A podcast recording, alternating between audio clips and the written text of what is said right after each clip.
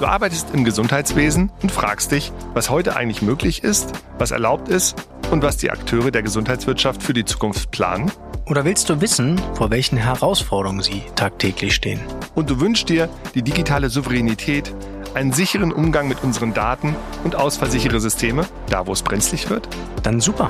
Denn hier im Podcast bekommst du Antworten auf Fragen rund um die Themen IT-Sicherheit und Datenschutz in der Telematikinfrastruktur, Welt der smarten Medizintechnik, KI in der Medizin oder cloudbasierte Gesundheitsplattformen.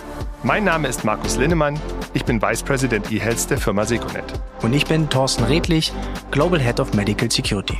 Ab sofort begrüßen wir regelmäßig Expertinnen und Experten aus den unterschiedlichsten Bereichen, um einen Blick hinter die Kulissen ihrer Herausforderungen und Lösungen zu wagen und zu diskutieren.